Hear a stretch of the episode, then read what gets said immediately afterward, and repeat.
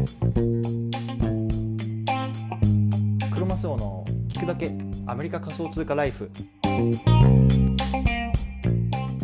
皆さんおはようございます。アメリカ西海岸在住のクロマスオです。今日は10月24日日曜日の朝ですね。皆さんはいかがお過ごしでしょうか。今日も早速聞くだけアメリカ仮想通貨ライフ始めていきたいと思います。よろしくお願いいたします。今日のテーマなんですけれども今日は FTX の講座を開いて分かった3つのこと。これをねテーマで話していきたいなと思います。最初のリスナーさんは FTX っていう仮想通貨取引所の名前を最近よく聞くんだけどどんな取引所なのとかねあとはどんなメリットあるのとかそんな風なねあのことを考えてる方向けの内容になってます。で僕自身ね今回この FTX っていう新しい仮想通貨取引所のね講座を実際に開いてみました。で他にもねアメリカでこう5つぐらいの仮想通貨の取引所っていうののね口座を持っているので、まあ、それらと比較して、まあ、僕なりのね、まあ、感じたこととかねメリットデメリットみたいなところをね、まあ、簡単に話していきたいなと思いますので是非聞いてみてください。はい。でね、まず早速結論3つなんですけれども1つ目手数料重視ならおすすめですねってところ。そして2つ目画面がプロ仕様で上級者向き。そして最後3つ目ステーブルコインの取扱い数が少ない。このね3つが僕がねまずあの初日にねあの感じた3つのことです。はい、ではここからあの細かく見ていきたいと思うんですけれどもこの番組では仮想通貨を生活の一部にっていうのをテーマにアメリカから1日1つ仮想通貨に関するニュースをお届けしています。仮想通貨って怪しいなとかギャンブルだよなとかそんな風にね考えている方が少しでもあ仮想通貨面白いなと思ってくれたら嬉しいです。はい。じゃあねあの早速今日のテーマに行っていきたいと思うんですけれども今日ねなんでこのテーマを取り上げたかっていう背景ね最初に説明したいなと思います。でねあの手術前にねちょっとこのあのポッドキャストの方でもお話しさせていただいたんですけれども実はね僕のメインで使ってた仮想通貨取引所バイナンス US っていうところがあったんですけれどもそこのね資金がねいきなりこう凍結されちゃったんですよね。で引き出そうにも引き出せないしあとはねその口座にあのお金を入れようと思ってもできないとでもう本当原因が全く分からなくてあのカスタマーサポートにも問い合わせてるんですけれどもこのバイナンスのねカスタマーサポートってもう本当にひどくてもうあのメールベースでしかできないんですけれどもそのメールもねあの返信が来るのにこう数週間数ヶ月かかったりとかっていうのがもうあの当たり前なので、まあ、ちょっとねもうこのバイナンスはとりあえずはねあのもう使えないなというところでね新しい口座が欲しかったんですよね。うん、で、まあ、さっきも言ってみたように僕他の口座もアメリカで持っていてでねコインベースっていうこうナスダックに上場してるようなもう一番ねあの有名なところとかあとはあのーロビンフットっていうねあのスマホのねアプリでねこう株式の取引とかできるっていうところもねあの手数料無料であの仮想通貨っていうのを買うことができるんですけれども、まあ、そういうところも持ってるんですけれどもまあねあの一長一短でどこもねあのちょっと使いたくないなというか、まあ、あんまり僕僕自身はあんまりそのあの使えないなと思ってたので、まあ、新しい講座が欲しいというところでね、まあ、今回 FTX っていうのが流行ってきてるので、まあ、今回講座を開いてみたっていうような感じなんですね。うんでそもそもね FTX ってどんな企業なのっていうところを簡単に触れない触れたいなと思うんですけれどもこの FTX っていうのは、えー、と2019年かなに創業したすごく新しい取引所ですであのサム・バンクフリーバンクマン・フリードっていうねあの本当青年なんですよね今30歳ぐらいだと思うんですけれどもが、まあ、起業した会社であの、ねまあ、彼のこう身なりがこうすごくあのアフロのね部屋なのでこうあのアフロアフロって言ってねすごくこうツイッター上とかでもこう親しまれてる方なんですけれども、まあ、彼がねあの率いてる企業ですと。でなんで有名かっていうとねあの先物取引とかあとはレバレッジをかけた取引っていうのがねあのできるんですよね。でかつねそのかけるレバレッジ率とかもすごく高いんですよ。例えばあの普通のところとかだったらマックスで3倍とかね5倍とかでしかできないところが、まあ、FTX であると、まあ、100倍とかかけて、まあ、とにかくねこう一攫千金を狙うような、まあ、上級者のねあの投資家なんかがこうねあのこぞって使ってるっていう感じなんですよね。そうであのあとはねその広告へのねこう資金投入っていうのがこの FTX ってすごいんですよね。うんであの例えばあの NBA バスケットボールのチームのマイアミヒートっていうフロリダにあるチームの本拠地のねあのネーミングライセンスですね、まあえそう命名権みたいなのも取ったんですよ今年から。でなのでこのマイアミヒートの本拠地は FTX アリーナっていうね名前ですしあとはねこう有名な選手のねこうスポンサーとかにもなっていてこう給料をねこう全額ね仮想通貨で支払ったりとかっていうまあねあのかなりこう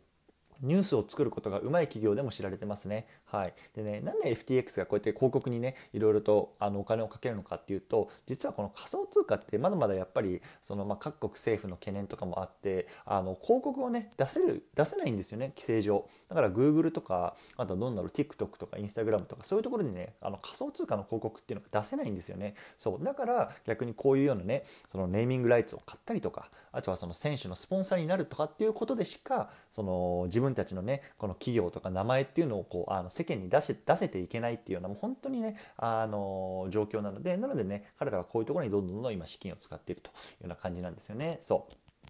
で、ちょっと前置き長くなったんですけれども、今日はね、そんな FTX の講座っていうのを解説してみたので、まあ、分かったこと3つっていうのをね、話していきたいなと思います。はい。でね、ちなみになんですけれども、今ね、あの、昨日ね、ちょっとちゃちゃっとこう、講座解説の登録をして、まだね、あの、免許とかを送ってあの本人確認中なんですよねそうなのでまだちょっとお金を入れたりとか取引とかっていうのはできてないんですけどもそこはねちょっとおいおい話していきたいなと思いますはいじゃあね1つ目なんですけれども、まあ、手数料重視ならおすすめですねってところですね。でやっぱ僕はねここ一番あの大切にしていることで、まあ、えっと、通常の取引だと0.1%なんですよね。そう。でこれはまあバイナンスと一緒ででしかもねこの FTT っていう彼らの、ね、独自のトークンを持っておくとこれさらに安くなると。もうこれ本当にバイナンスと同じでバイナンスも BNB こうバイナンスコインっていうのを持ってると、まあ、あの取引手数料が安くなったりとかっていうので、まあ、このあのプラットフォームというかの感じは同じだなっていう感じなんですよね。でコインベースもね通常取引すると4%とか取られるしあとコインベースプロっていうのもあるんですけどそっちでもね0.5%かなのでやっぱそういうのと比べるともうやっぱりすごく安いなっていうのは魅力的だなと思いました。はいでね、ここから2つ目3つ目見ていきたいと思うんですけれどもここからねあの1回チャプター区切りたいと思います。はい、ではここから2つ目なんですけれども2つ目はね画面がプロ仕様で上級者向きこういうようなところを気づきました、うん、でねあのよくさ、えっと、証券取引所のさプロのトレーダーさんたちがさこういろんなチャートを見てさなんかこうグラフがさ上がったり下がったりしてる中で買ったり売ったりとかってしてると思うんですけれどもこのね FTX の、まあ、チャートって画面もそういう感じなんですよね。そうなんでね結構ごちゃごちゃしてて見にくいなっていうのがねあの感じました。でこれ多分ねそのやっぱりさっき言ったみたいなこうレバレッジ取引をするようなこう結構上級者向けのプラットフォームになってるからまあねそんなねこう秒単位でいくらになったとかっていうその上がり下がりを見てこう買ったり売ったりするっていう人が多いのかなと思ったんですけれども逆にねやっぱりコインベースとかだとすごくねこうあのこれからちょっと仮想通貨の取引始めますよとかね資産運用もあんまやったことないんだよなみたいなねあのそういうまあ初級者とかの方からするとすごくやっぱ見に見やすいんですよねこうワンクリックであの買うことができたりとかだからねそういった意味では、まあ、あの FTX って、まあ、これからね仮想通貨取引始めたいなみたいな人にはあんまり向かないかなと思いました。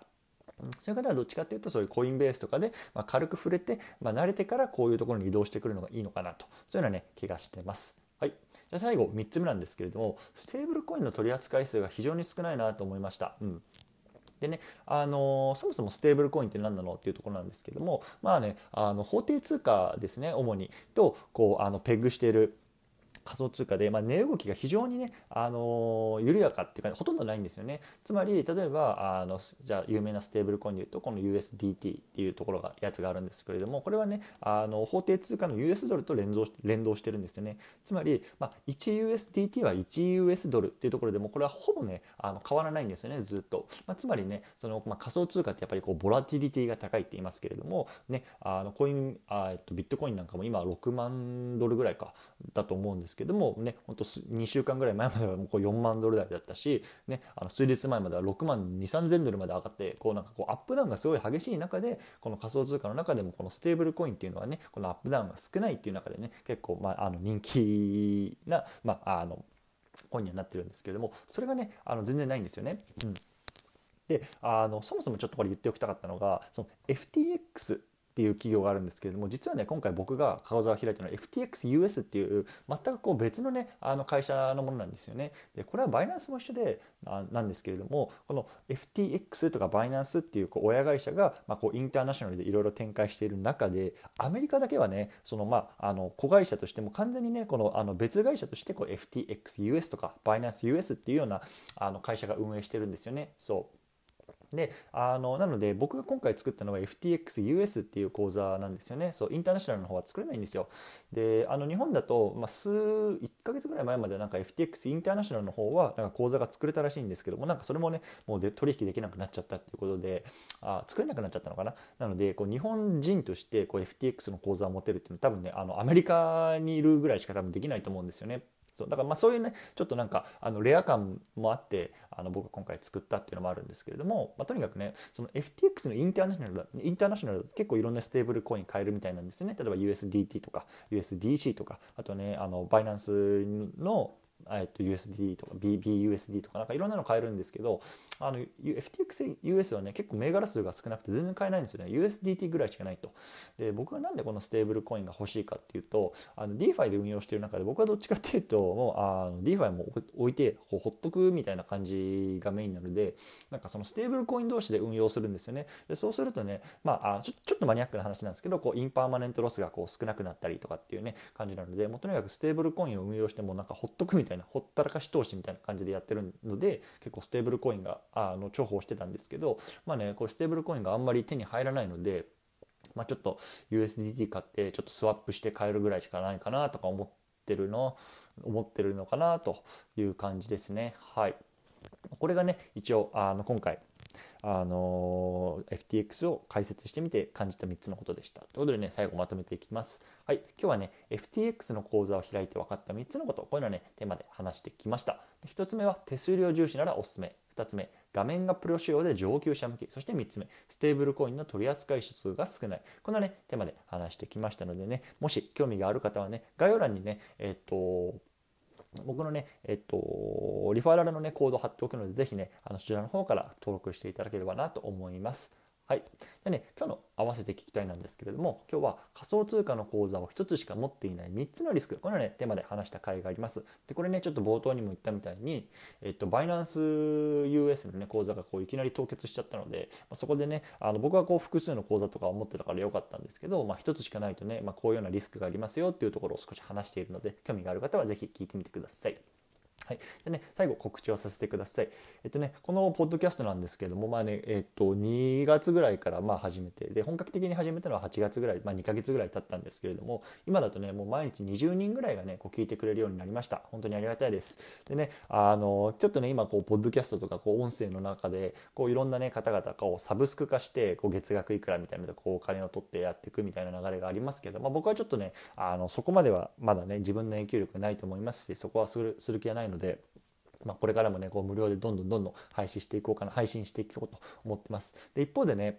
あのもう1回限りのこうサポートみたいのっていうのはねこうできるようなあできるようにしてあります。例えばね1回ねその99銭とか月額99銭とかでね、まあ、サポートしてもいいやとかっつってこう1回ねこう投げ銭みたいな感じでねあのサポートしてくださる方がいたらね、まあ、ぜひその辺りはねあのサポートしていただいてこうより聞きやすい機材の購入とか、まあ、今後の活動に生かしていきたいなと思いますのでねもしよろしければよろしくお願いしますというところ最後告知だけしておきました。はい。ということでね、今日は日曜日です。皆さんどのように過ごすんでしょうか。ね、あの健康には気をつけてコツコツやっていきましょう。では、お疲れ様です。